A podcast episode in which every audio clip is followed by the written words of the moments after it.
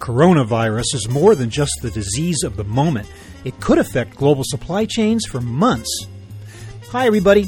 I'm Bob Bowman, editor in chief of Supply Chain Brain, and this is the Supply Chain Brain podcast.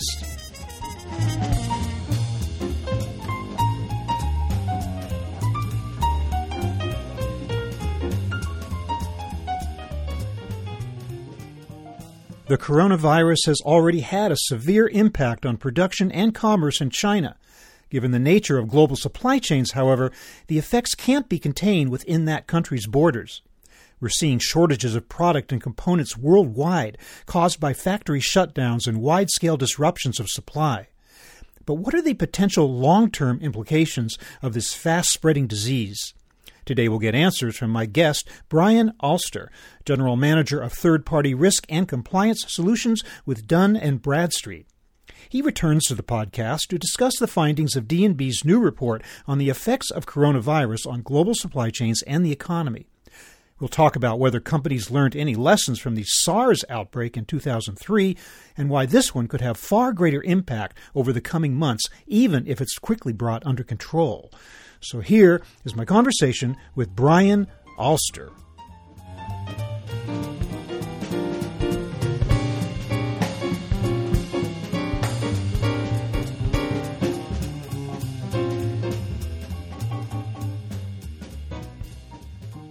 Brian Alster, welcome back to the show. Thank you so much for having me, Bob. I appreciate it. This time around, we're going to be talking about a new report from Dun and Bradstreet on the impact of the coronavirus on global supply chains and the economy. I want to start by asking you what the report tells us about the short term impacts of the coronavirus on the supply chain. I think the first thing that comes out when we were developing the report was just how interconnected businesses are globally now. Interdependency has been growing and it's been well documented, but we've never seen an event like this that could impact supply chains for months to come. So the first thing that I, think comes out in the short term is just how interdependent businesses are. Dun & Bradstreet's supply chain data tells us that 50,000 companies worldwide have tier one or direct suppliers in the impacted region of China. What's more interesting, though, is as you start to look further down the supply chain, second tier suppliers grow that number to 5 million globally that have impacted suppliers in that impacted region of China. Wow, that is a huge number. Work has already begun on a vaccine. We can expect that maybe in months to come there will be some kind of a vaccine, and the immediate impact of the coronavirus outbreak will be lessened. However, there are long term implications to this as well. What are some of those? I think what we've got now is a better understanding of where the direct impacts are. So you've seen and heard a lot of companies coming forward, and those companies that are coming forward are in industries that we're starting to see in Dun and Bradstreet's data as well. So, for example, automotive, electronics. You're seeing the services industry led by tourism, retail, manufacturing. The implications at that point and understanding where this is headed are largely hinging on how long it'll take for the virus to be contained. Now, the good news, the silver lining so far, is that the virus has only become self contained within China itself. We have not seen the virus have any kind of material outbreaks in any other countries. And for that, I think the short term impact is minimal to global GDP. There have been some cases, have there yeah. not, in Europe and in the United States? It's not that it's not zero. There have been. No, but it is not self containing where the virus is starting to spread at the numbers we're seeing in China. So no mm-hmm. one country has more than a few dozen cases, and the mortality rate on those cases is really low. And so a lot of times what we're seeing is a barometer to typical seasonal flu, but also the SARS outbreak. Dun & Bradstreet has done some economic modeling to understand the impact or the potential impact of the coronavirus in comparison to SARS 17 years ago. That's interesting. What differences have you found? I think the first point to understand is it's a good comparison point, but there do have to be some changes to the assumptions. First and foremost, in 2003, when the SARS outbreak occurred, China made up about 2% of global GDP. If you flash forward to 2020, China makes up 20% of global GDP and is now one of the top economies in the world. And when you start to look at varying scenarios, in any scenario, whether the virus is contained in the next 100 days or the virus doesn't have containment in 2020 at all, there's going to be an impact to China's GDP growth. I think that point is clear. And mm-hmm. what we're seeing, though, is in the short term, if the coronavirus is indeed contained over the course of, call it by the end of the second quarter, you are going to see very minimal impact on global GDP. We do expect to see maybe two, 300 basis points of impact to China's growth, which will make it the slowest growing year in China's maybe the last 30 years. So it definitely is going to have an impact on China. But mm-hmm. to the global economy, you're not going to see a significant impact. You will start to see an impact if this virus is not contained by the end of the fourth quarter. Wondering about things like the prices of raw materials because we're hearing about as production lines shut down for lack of components and the like, and worrying about the virus raw material production continues and stocks are building up all over the world, causing a plunge in the price of raw materials, I guess, and also a glut of inventory. That's going to take some time to work off and rectify itself, is it not? It is. Dun & Bradstreet has been monitoring some of these macroeconomic repercussions. So, for instance, when we look at some of the commodity prices, you mentioned copper, oil, aluminum, you are seeing some declines because the demand is no longer there because of the disruptions to supply chains. You're also seeing companies having to react to some of these disruptions, and some are doing it better than others. I think what is interesting is the lessons we're learning during this time because Dun & Bradstreet has been asked by our clients over the course of the last two years on a couple of different occasions to help understand the impacts of disruptions like this. But when you mm-hmm. looked at some of the disruptions, they were things like the tariffs and how should we react to tariffs and do we truly understand where our businesses are and where our suppliers are located and what could the impact of tariffs have on the cost of us doing business with our suppliers. But again, they were short term, quick analyses to help understand one impacted variable. Another one case that we were looking at is there were a number of natural disasters, whether they were wildfires, whether they were hurricanes, that disrupted supply chains for days, maybe a week or two. This coronavirus has the opportunity to impact supply chains for months.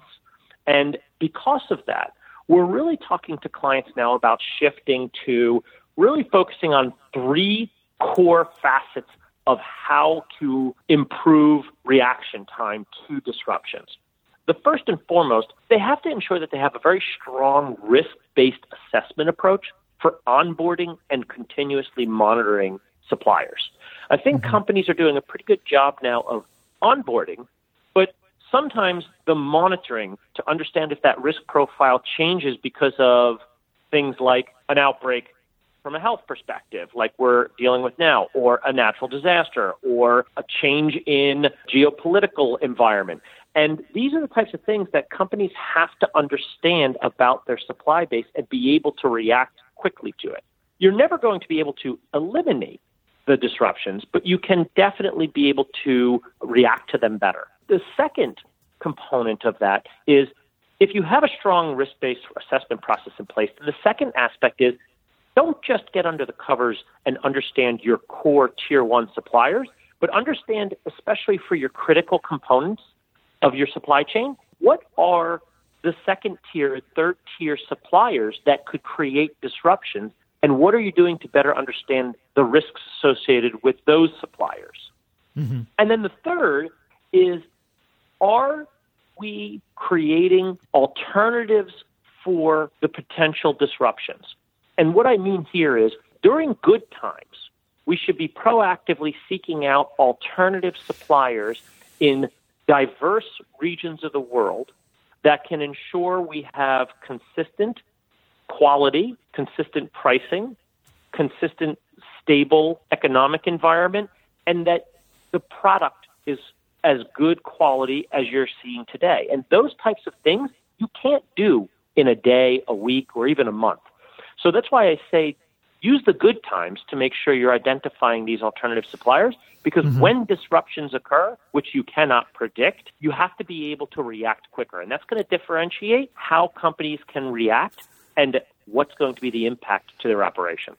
Okay, a lot to unpack in what you just said, those three core factors. Let's back up to number one develop a risk based assessment. What does that consist of, though? I mean, what is a risk based assessment? Is it based on some kind of modeling, computer modeling, the use of AI, talking specifically to suppliers?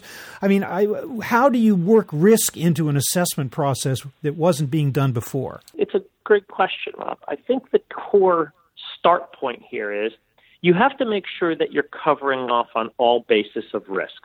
So there's credit risk and financial risk. There's compliance risk. There's cyber risk.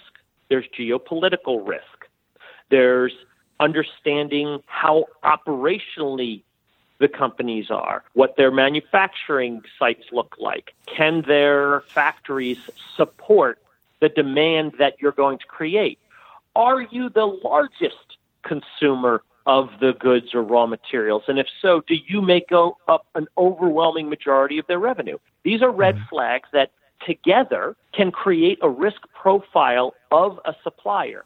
And then as these risk components change, dependent on weightings that a company places on each of these risks, can determine whether or not a company should continue to do business with the supplier or if they should shift to a different supplier. Or at mm-hmm. the very least, ask more questions. So that's really where we're focused on with clients on making sure that they're having a true understanding of a risk based assessment approach. One would expect that the Great Recession would have taught companies the need to assess financial risk and supplier stability because of the loss of thousands of suppliers in the wake of that economic dip. Maybe not. Maybe you're telling me that companies didn't learn that, but that aspect of risk seems to be really at the forefront. What is less there, however, is the risk that comes of the geographical nature of the supplier in the wake of a disaster or a glitch like this epidemic. Would you say that that is that less emphasis has been put on that aspect of supplier risk and maybe more recently on financial, or is just the whole ball of wax something that companies haven't been paying enough attention to? I believe your assessment is correct.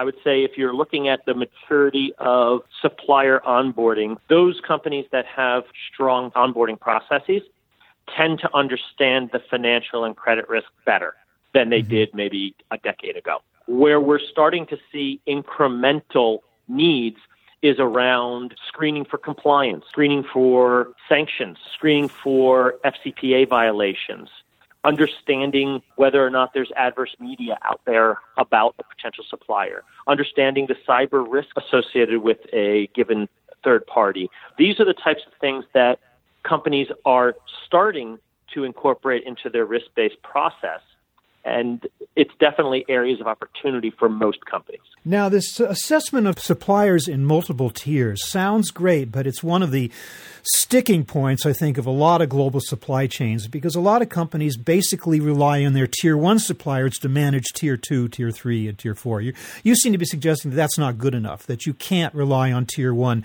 to assure you of the stability of the other tiers. Are, are, you saying that you need to gain control of the entire supply chain? And if so, that is a really difficult thing to do. Any advice on how to achieve that? It's a really good point, and it's also a very, very difficult thing to do. There's a couple of barriers to doing this well. One is the level of insight and cooperation from your tier one suppliers.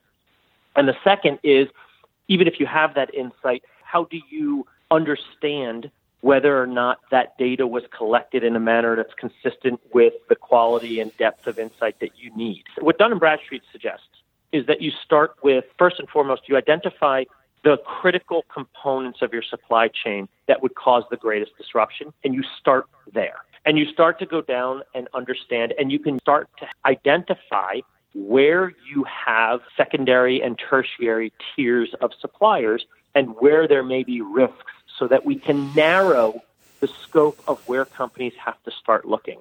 Because mm-hmm. if you start with a blank slate, it becomes, to your point, Bob, a very overwhelming task. Do you think that the recent emphasis on human rights in global supply chains, and I'm talking specifically about things like conflict minerals, the use of child labor in cotton fields in Uzbekistan and the like, do you think that has obviously forced companies to take a look deep into their supply chain, all the way back to raw materials, to the mine, to the farm, to the smelter. Do you think that could also serve the secondary benefit of having them realize the visibility of their supply chain for other reasons, such as this, such as risk, such as supplier geography, such as disease outbreak? Might that be waking them up to the larger picture as a result of human rights focus? Yes, I think that that is a absolute benefit of being able to do sub tier analysis. You mentioned a few, I'll mention a few others. We've been working with clients that have historically had contamination that has impacted consumers of food. And so you have to be able to understand how you can trace things from the farm and the lot on the farm all the way back to where they're coming off the shelves and who's buying them. So, yes, there are secondary and tertiary benefits of having a stronger understanding of the critical components of your supply chain. It's often said that companies are always preparing for the last disaster. So they prepare for a tsunami and they get a volcano. They prepare for a volcano, they get floods, you know, and the like. However, with the SARS outbreak, that was another disease outbreak like this one. How come that didn't provide the necessary lessons to help us deal with the coronavirus? I think the biggest reason that we didn't see a sense of urgency that we're seeing today is because quite honestly, when the SARS outbreak occurred, China did not make up a significant portion of global GDP, and you didn't have the significant dependence on China that you see today in 2020. Additionally, within, I think, less than a few weeks after the current outbreak of the coronavirus, it quickly surpassed SARS in terms of numbers infected and number of deaths. So you are seeing both a bigger economic impact by China, as well as a larger impact by the virus itself. I could see that. So, has this discussion, the coronavirus outbreak, is it causing the discussion to move higher up the executive ladder into the executive suite? In other words, going forward, who within the company should be responsible for carrying out these basic tasks and disciplines that you're suggesting? Should it be the procurement professional? Should it be a supply chain title? Should it be someone who is tasked specifically with risk management? Where in the company should this be happening? I'm going to say yes to that answer. and the, the and the short answer is Bob, everyone. Everyone sitting in a C-suite today should be asking these questions for one very simple reason. Mm-hmm. If it impacts revenue and it's driven by risk, then I don't know a single person in a single C suite office that isn't impacted by this and doesn't have either risk or revenue in their goals. So, not centered in one individual, but something that cuts across so called organizational silos and is the business of the entire company. Absolutely. I can tell you that the types of clients that we've been engaged with over the last several weeks range from risk owners, global sourcing and procurement, finance, CFO, as well as and inclusive of CEOs. Well, Brian, the things that you're suggesting here are not easy to accomplish, but they certainly are essential, and it's great that they come to light in this new Dun and Bradstreet report on the impact of the coronavirus now and going forward. So, Brian Alster, always great to have you on the show. We will link in our show notes to this episode to this report and look forward to speaking to you again in future. But in the meantime, thanks very much for being with us today. Thank you so much, Bob. I look forward to talking again.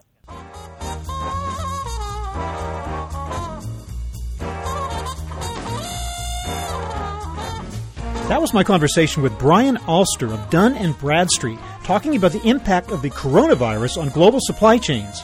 We're online at www.supplychainbrain.com where we post a new episode of this podcast for streaming or downloading every Friday. You can also read my think tank blog, watch thousands of videos, and access all of our other content, including the digital edition of our magazine. Look for us on Facebook and LinkedIn. Follow us on Twitter at SCBrain. You can also download or subscribe to the podcast on Apple Podcasts. Got any comments or suggestions on this or any episode?